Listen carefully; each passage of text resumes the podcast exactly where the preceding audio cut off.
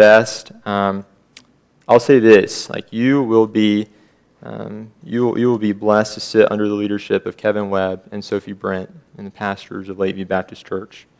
Um, and so I implore you to not squander the opportunity that, that is before you now. Um, and, and it's fall too, right? Like I don't, um, I don't know if y'all seen that little video where it's like, uh, my pronouns are he, not him, because I'll never be him. Uh, but that's kind of what I feel like every time I get to do this.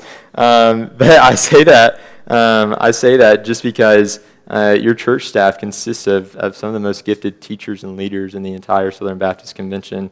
Um, and, and I'll stand by that. Um, so, so take advantage of this uh, because when you're in my position, you'll realize just how quickly the time goes by. Um, but okay, soapbox over. Um, so over the past few weeks, uh, Kevin has been uh, carefully taking us through a study of the Holy Spirit and the Spirit's role in glorifying Christ. And, and he has done this in order to prepare us for the series that we are now in, which is the fruit of the Spirit. And last week, uh, Kevin taught us uh, taught on love, and this week is joy, just following a natural progression. Uh, so if you want to go ahead and flip your uh, Bibles to Galatians 5 again, we'll start in verse 16 and go through verse 24. Um, and we will also follow uh, a pretty similar um, format to what uh, Kevin has done in the past few weeks. Um, where we will start with a definition and then look at how Christ exemplifies joy and then uh, we'll see uh, we'll see an application. But I wanted to start off in Galatians 5 again.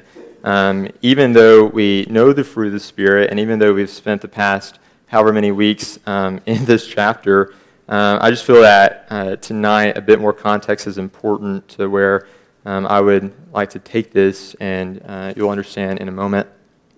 Um, but I'll also reemphasize the point that was made by Kevin last week uh, and saying that the important thing to pay attention to here with the fruit of the Spirit is that uh, we have, like, if we are in Christ, we have a singular fruit, right? So, so, um, so it's not fruits of the Spirit; it's it's fruit singular. Um, but I would even go so far as to say that that these characteristics are all one and the same. So kind of like algebra, like if A equals B and B equals C, then A equals C. Um, and if the fruit of the Spirit is love and peace and patience and kindness and so on and so forth, then love is joy, joy is peace, peace is patience, and patience is kindness. So, like in this context, um, I would argue that they are all one and the same. Um, but this is primarily to highlight the fact that in this series, um, there will inevitably be a little bit of overlap um, in passages and, and things that we uh, refer to. Um, but I'll say more on this in a minute. in a minute, uh, and we'll start uh, just to read in verse 16. Um, it says, "But I say, walk by the Spirit, and you will not gratify the desires of the flesh." It's important. Walk by the Spirit, and you will not gratify the desires of the flesh. For the desires of the flesh are against the Spirit, and the desires of the Spirit are against the flesh. For these are opposed to each other to keep you from doing the things you want to do. But if you are led by the Spirit, you are not under the law. Now, the works of the flesh are evident sexual immorality, impurity, sensuality, idolatry, sorcery, enmity, strife, jealousy, fits of anger, rivalries, dissensions, divisions, um, envy, uh, drunkenness, orgies, and things like these. I warn you, as I warned you before, that those who do such things will not inherit the kingdom of God. But the fruit of the Spirit is love, joy, peace, patience, kindness, goodness, faithfulness, gentleness, self control. Against such things there is no law. And those who belong to Christ have crucified the flesh with its passions and its desires.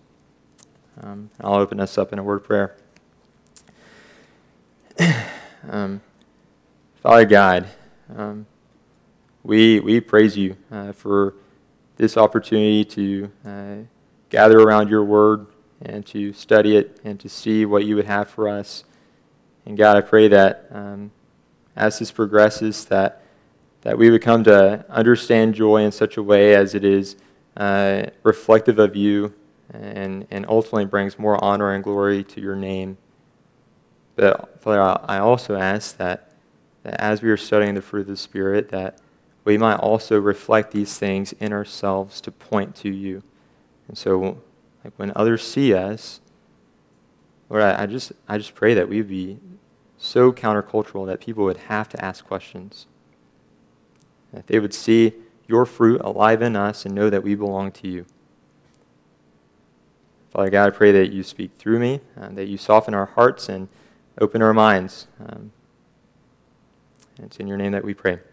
Amen. So, um, we've all probably read this passage a dozen times, uh, especially over the past few weeks, but I wanted to broaden the context uh, just to highlight these three things. And these are not the points for the night, I just wanted to draw your attention to. Um, first is that, uh, as we saw in, in verse 16, that walking by the Spirit keeps us from gratifying the desires of our flesh. Right? So this would be our carnal, worldly, sinful yearnings and therefore, if the purpose of the Holy Spirit is to glorify Christ within us, then it stands to reason that if we are walking by the Spirit, then we are living in such a way that we are constantly reminded of the glories of Christ. And secondly, I wanted us to see that the desires of the Spirit are opposed to the desires of the flesh. So we are, uh, we are fallen, sinful creatures and we also have fallen sinful desires. And these two are opposed to each other so that, it, so that we are kept from doing the things that we want to do. And this thus brings us to the third thing that I wanted to highlight. Um, and and I, don't, I don't know if this is true of you, but anytime I read uh, verses 19 uh, through uh, 21, I'm always kind of convicted because I see so many of these um, workings of the flesh within myself um, on a daily basis. Um, and so, um, so, without the powerful and redemptive work of Christ, all of these things would be true of me, right? Um, but if you have been freed from any of these things, like congratulations, you, you are now able to see the work of God's grace in your life. And if you are here tonight and you are not a follower of Christ, then I would also hope, uh, and, and it, is, it is my desire um, that tonight will highlight the splendors of what it is to actually know Christ. Um, so at this point, a question should arise of, of like how we can be, um, of, of how we can display the fruit of the Spirit that are made manifest in Christ. And if you remember the point that I was trying to make earlier about how all these characteristics that make up the fruit of the Spirit um, are all one and one and all, well, if this is true, that these things are one and that they um, are reflective of the personhood of Christ, and that we also reflect him by these characteristics coming alive in us, then that also means that all of this comes to play for us as believers in the crucifixion and resurrection of Christ, by which we are able to receive the Holy Spirit, who does what? Who glorifies Christ in and through us. And so this is vital for tonight's points, uh, or for tonight's um, trajectory because without the crucifixion and the resurrection, like without these two events, like we would not have been able to receive the Holy Spirit. And so what I want us to consider is that if in the worst event of human history and the worst possible torment known to man all occurred to Christ, and still he was able to go forth and joy uh, and, and endure like endure this torture with joy, then it means for us, it means that either on our worst days or our best days, we can and should exemplify the exact same joy. So, joy is possible regardless of our circumstances. This is what I want us to see tonight. And so, with all this in mind, we'll start with our first point. What is joy? What is joy? I think it's crucial uh, before we go any further um, that we begin with an established understanding of what joy actually is. And, and I want to do this for several reasons, but primarily because I'm fully aware of the fact that there are, um, or that, that rather at some point in your life, you will ask yourself why your heart does not react to the things of Christ like you see in others. Like at some point, you will feel as if you are emotionally detached and disconnected from the Lord. And for some of you, that might even be right now. And so, how can I delight in the Lord when my heart has been hardened, or if it has grown cold and unaffectionate toward the Lord? I would simply say this that, that my hope, again, is that a proper understanding of what joy is will help. So let's define it. Uh, John Piper defines joy as a feeling. That's it. This is absolutely earth shattering information, um, but, but he has a point. Um, he says, Joy is a feeling, not an idea, not a conviction, not a persuasion or a decision, but a feeling or an emotion. And he goes on to say, and he says, and the difference between an idea and a feeling is that we do not have immediate control over our feelings, right?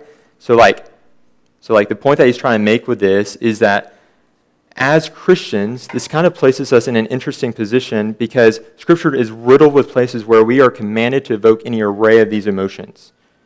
Right? Like, for instance, in Ephesians, we are commanded to rejoice in the Lord.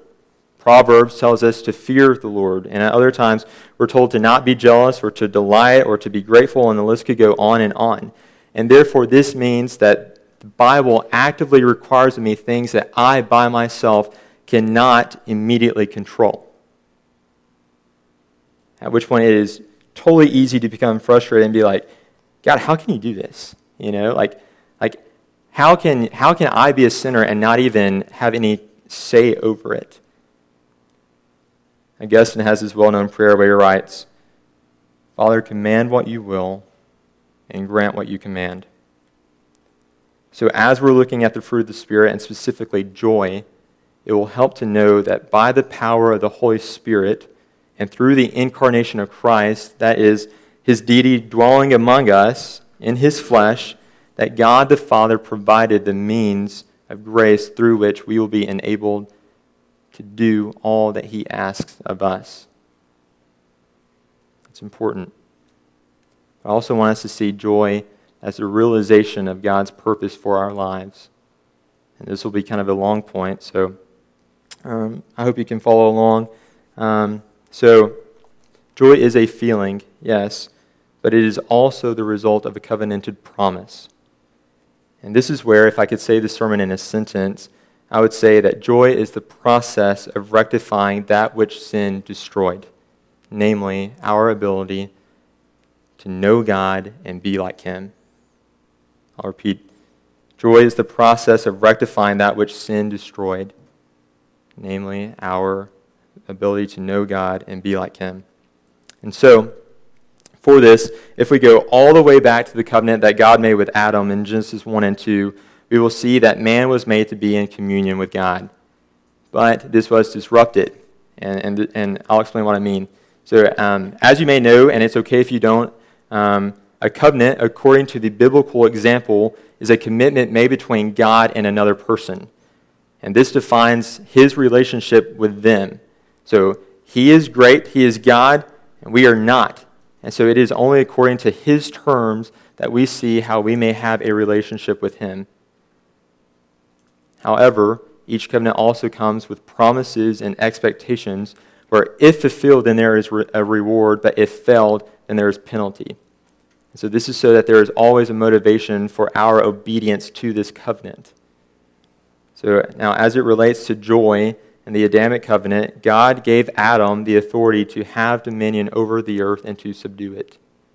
And here, the only terms that were set was that Adam was not to eat from the uh, was not to eat the fruit from the tree of the knowledge of good and evil. And if this rule was followed, then the prize would be eternal life, um, where the Father would dwell with man forever in a perfect union. However, if this, uh, if this rule was broken, the penalty was death. Um, so when Adam broke this rule, it illustrated that he was no longer loyal to, um, to God, but rather to Satan. And then from here on out, all creation, all of creation was cursed, and God was no longer pleased to dwell among man. And therefore, this disrupted the intended purposes um, of, of, of God's relationship with his created beings.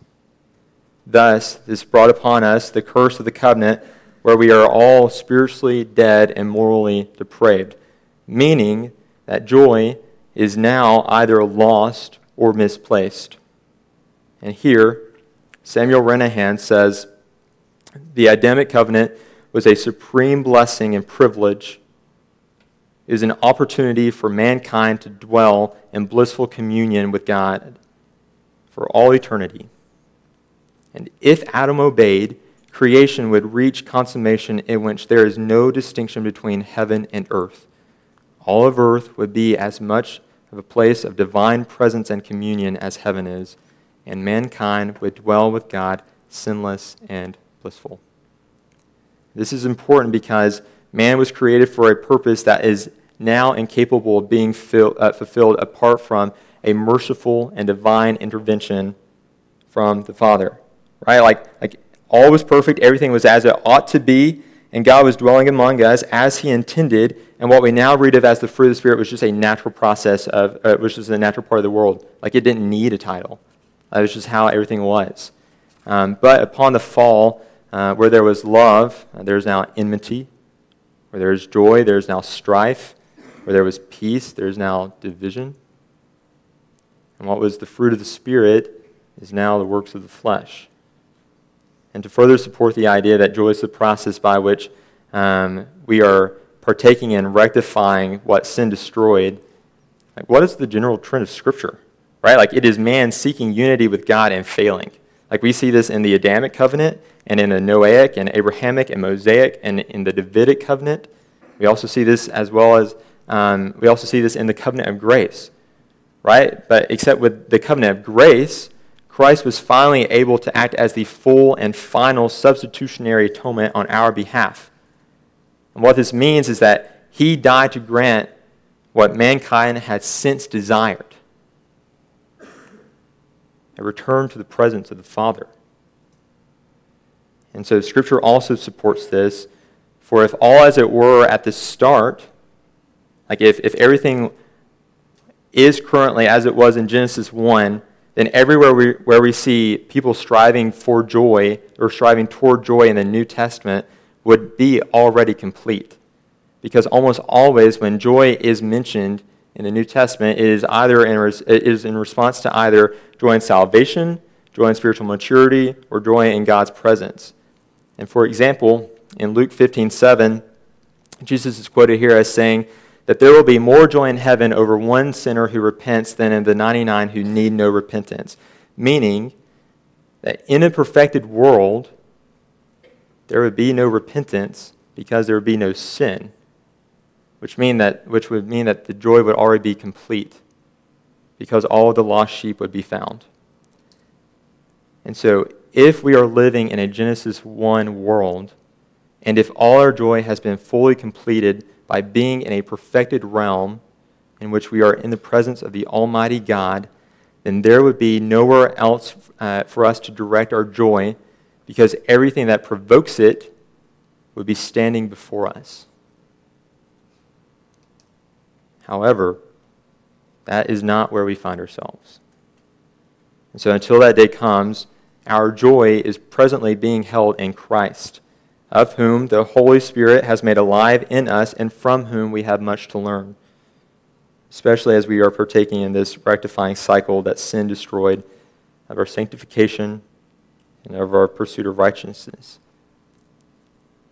So, what is most innate, innate within us is to see a restored Eden and to see our relationship with God reconciled.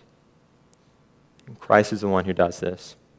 So, if joy is the process by which we may be unified with the Father, and if Christ is the one who does this, then we should look at how he exemplifies this joy, and we'll see what this means for us. So, second point joy exemplified in Christ.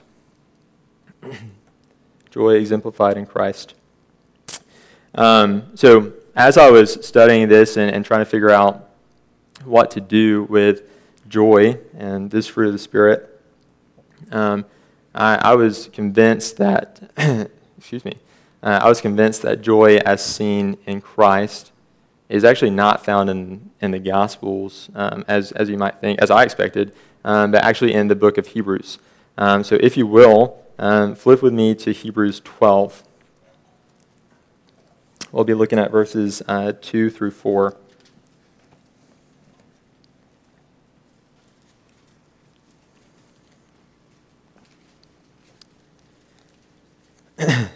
says, it reads, Looking to Jesus, the founder and perfecter of our faith, who for the joy that was set before him endured the cross, despising the shame, and is seated at the right hand of the throne of God. Consider him who endured from sinners such hostility against himself, so that you may not grow weary or faint hearted. In your struggle against sin, you have not resisted to the point of shedding your blood. Guys, for the purpose of this study, like these verses will be the most important thing that we read tonight. And this is because if this is the example of Christ that we see in Scripture, then it means that our typical understanding of joy is way off, right? Like initially, I would conceive joy to be always smiling and always optimistic and always cheerful. At which point I thought it was kind of ironic that I got to teach this because I'm not those things. Um, but, but, but, like, this just proves, like, th- this section just proves um, that joy is not just cheer and, and, and optimism all the time. Like, it, it can't be. Because if it were, then what 2 Corinthians 6.10 says, where Paul, Paul is speaking to the Corinthians and he says, For I am sorrowful yet always rejoicing, if joy is just smiling all the time, then, then like that verse makes no sense. It makes no sense whatsoever. So like keep this in mind as we're going forward because like our like our my my understanding of joy was challenged through this. Um, so uh, taking a closer look at the passage, like what does this tell us? It tells us that Jesus is the founder and the and the perfecter of our faith. Verse 2 looking to Jesus, the founder and perfecter of our faith. So, what does this mean? It means that as founder, he is the leader of our faith. He is the chief principle, or rather the example, by which we should follow and devote our every effort. And it also means that as perfecter, that he will also bring our faith into a state of completeness, something that we have never been able to do um, or, or accomplish by our own accord. So these, these two points are, are, are big. But this passage also tells us that Jesus was able to endure the agony of the cross. And um, if you remember um, when Kevin was doing uh, his series on John last year, um, there toward the end, um, he talked about, right, like right before his crucifixion, he talked about just how Jesus knew fully what was coming. Right? So, like, so, so Jesus knew fully what was awaiting for him, or what was awaiting him, and so much so that from the depths of his anguish, right before he was crucified, he actually sweat his own blood. Right? So, like, this wasn't just a sudden event. This wasn't a surprise to Jesus. Like, this was something that, that he knew was coming and that, like, he spent his whole life leading up to. And so he was fully aware of what was going to happen from the start. This passage tells us that Jesus was able to endure the agony of the cross and the immense shame that afflicted him for the joy that was set before him. And this joy was the, sa- uh, uh was the, was, was the joy of saving you and me. And of course, only then he was perfected through his sufferings and temptations, where he now rests forever at the right hand of the throne of the Father. So Jesus was and is the reconciliatory power by which man may once again renew their joy and place it where it was first conceived and where it rightly belongs with the Father. And this also means that if we practice a joy as exemplified by Christ, then it will be one who has its roots in a salvation that leads us back to our Creator, and one that remembers the founder and perfecter of this very salvation. Um, and and I don't I don't think I have time to um, support this uh, with the other verses, uh, but I'll give you the references if you want to go back and look at this. Um, so if you want to write this down, um, John 15, verses 7 through 11.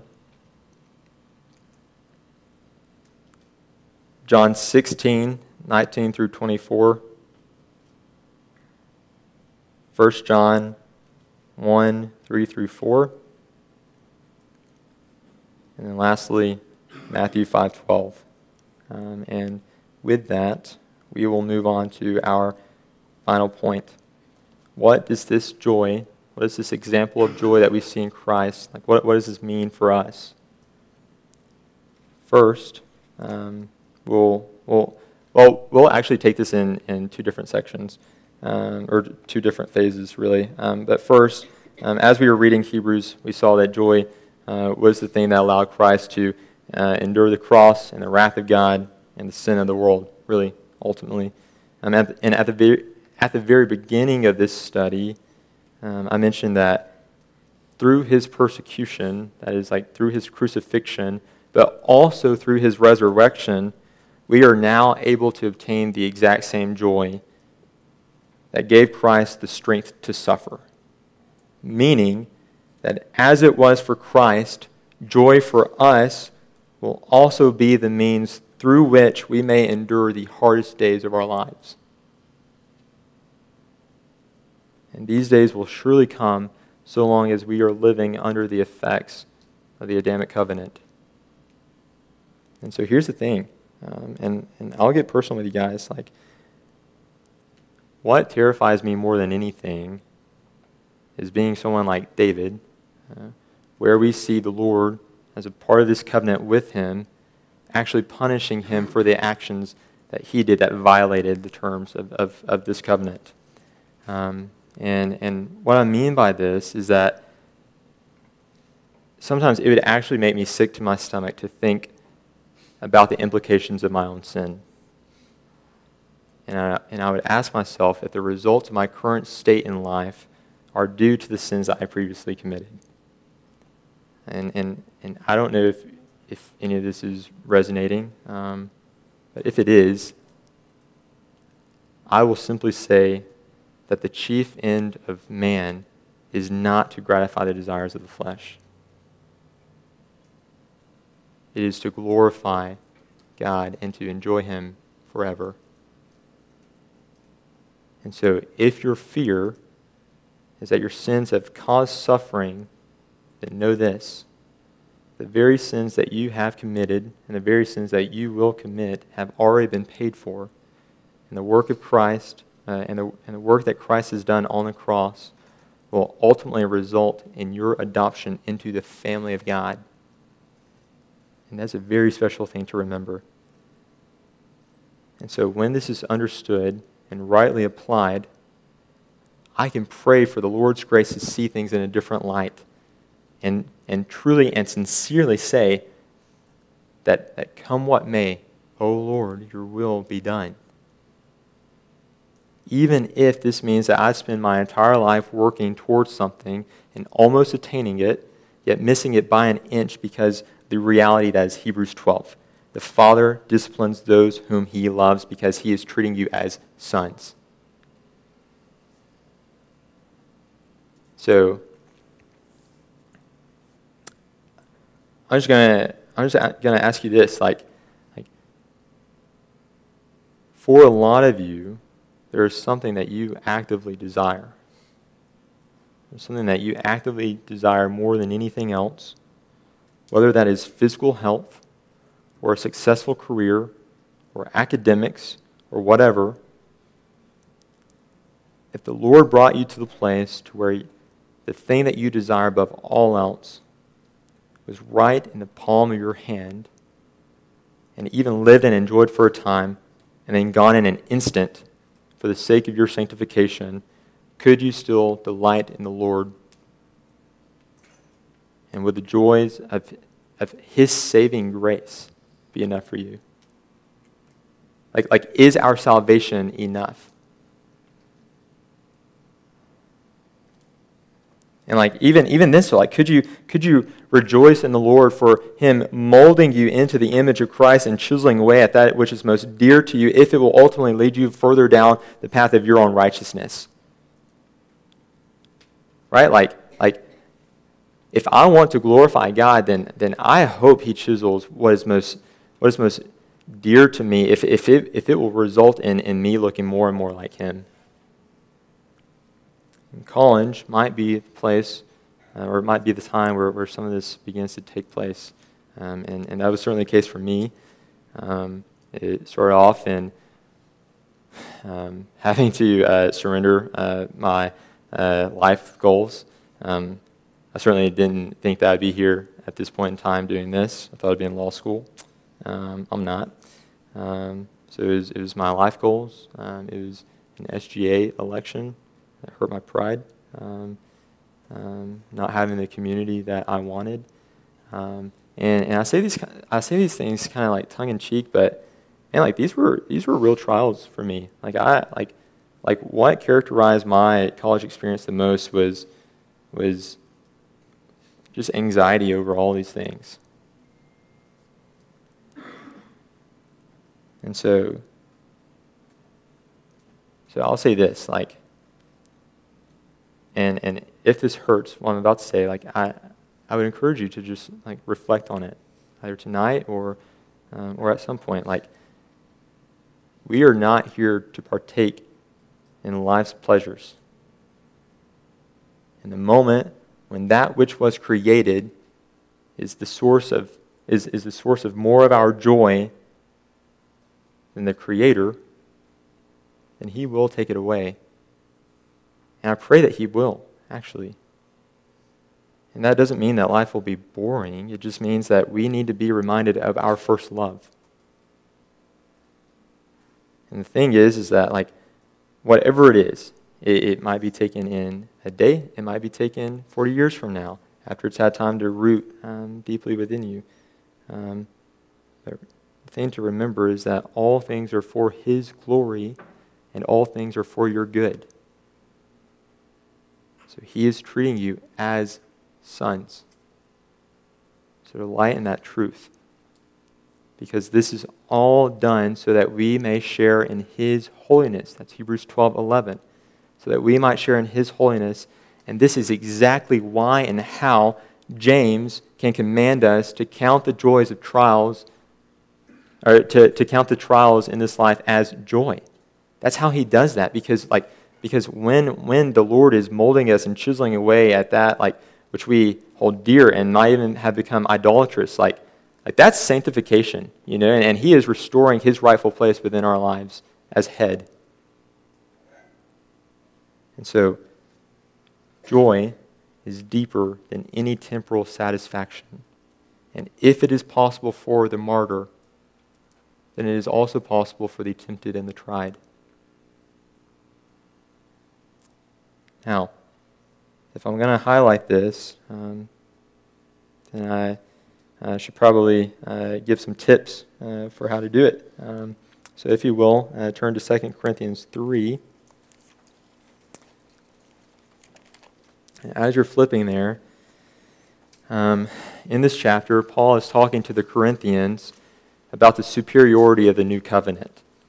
And here, these people, um, the church in Corinth, they are incapable of seeing Christ because their minds have been hardened. Like they don't, they don't believe him to be who he said that he was. Um, so their minds were hardened, and a veil was placed over their hearts. That's what it says. Um, and this means that they were kept from partaking in the fullness of Christ. Now, starting in verse 16, it says, But when one turns to the Lord, the veil is removed. Now, the Lord is the Spirit, and where the Spirit of the Lord is, there is freedom. And pay attention here, verse 18. And we all, with unveiled face, beholding the glory of God, are being transformed into the same image from one degree of glory to another. For this comes from the Lord who is the Spirit. Now, why would I take us here? Like Why would I, why would I reference this verse? Again, if our joy is in the process by which we are partaking in the realization of God's purpose for our lives and rectifying that which sin destroyed, then this joy should be, and I might even say has to be, rooted in Christ. An important, uh, the important lesson here is that if you'll notice, the word used to explain the, the way in which we change from one degree to another is not conform. It doesn't say conform. Instead, it says transform, like be renewed. Um, uh, um, it says uh, we, are, we are being transformed into the same image from one degree of glory to another. So, here, like the thing to notice is that nowhere in the New Testament are we told to conform. Nowhere. And therefore, what I'm, what I'm trying to get at here is that if you are merely trying to follow Christ and to perfect your Christian faith by merely conforming to a set of rules, or by just simply trying to follow, uh, follow like what you feel to be morally good, then you will fail. And this approach will not work. Like Your faith and your joy cannot be sustained only by obedience. We're not legalists, right? Like, like the law condemns, but it is Christ who forgives and grants us this freedom. We are instead told to be transformed. Transformed how? By falling in love with Jesus Christ over and over again every single day of our lives. And we know that this will work because of what the last part of verse 18 says. For this comes from the Spirit, from the Lord who is the Spirit. This comes. It is actively going forth to you. You are actively being equipped to do this. And so your heart will not soften to the things of Christ, nor will you feel this emotional connection to Him if you are just merely attempting um, to abide by a few rules that make you look good.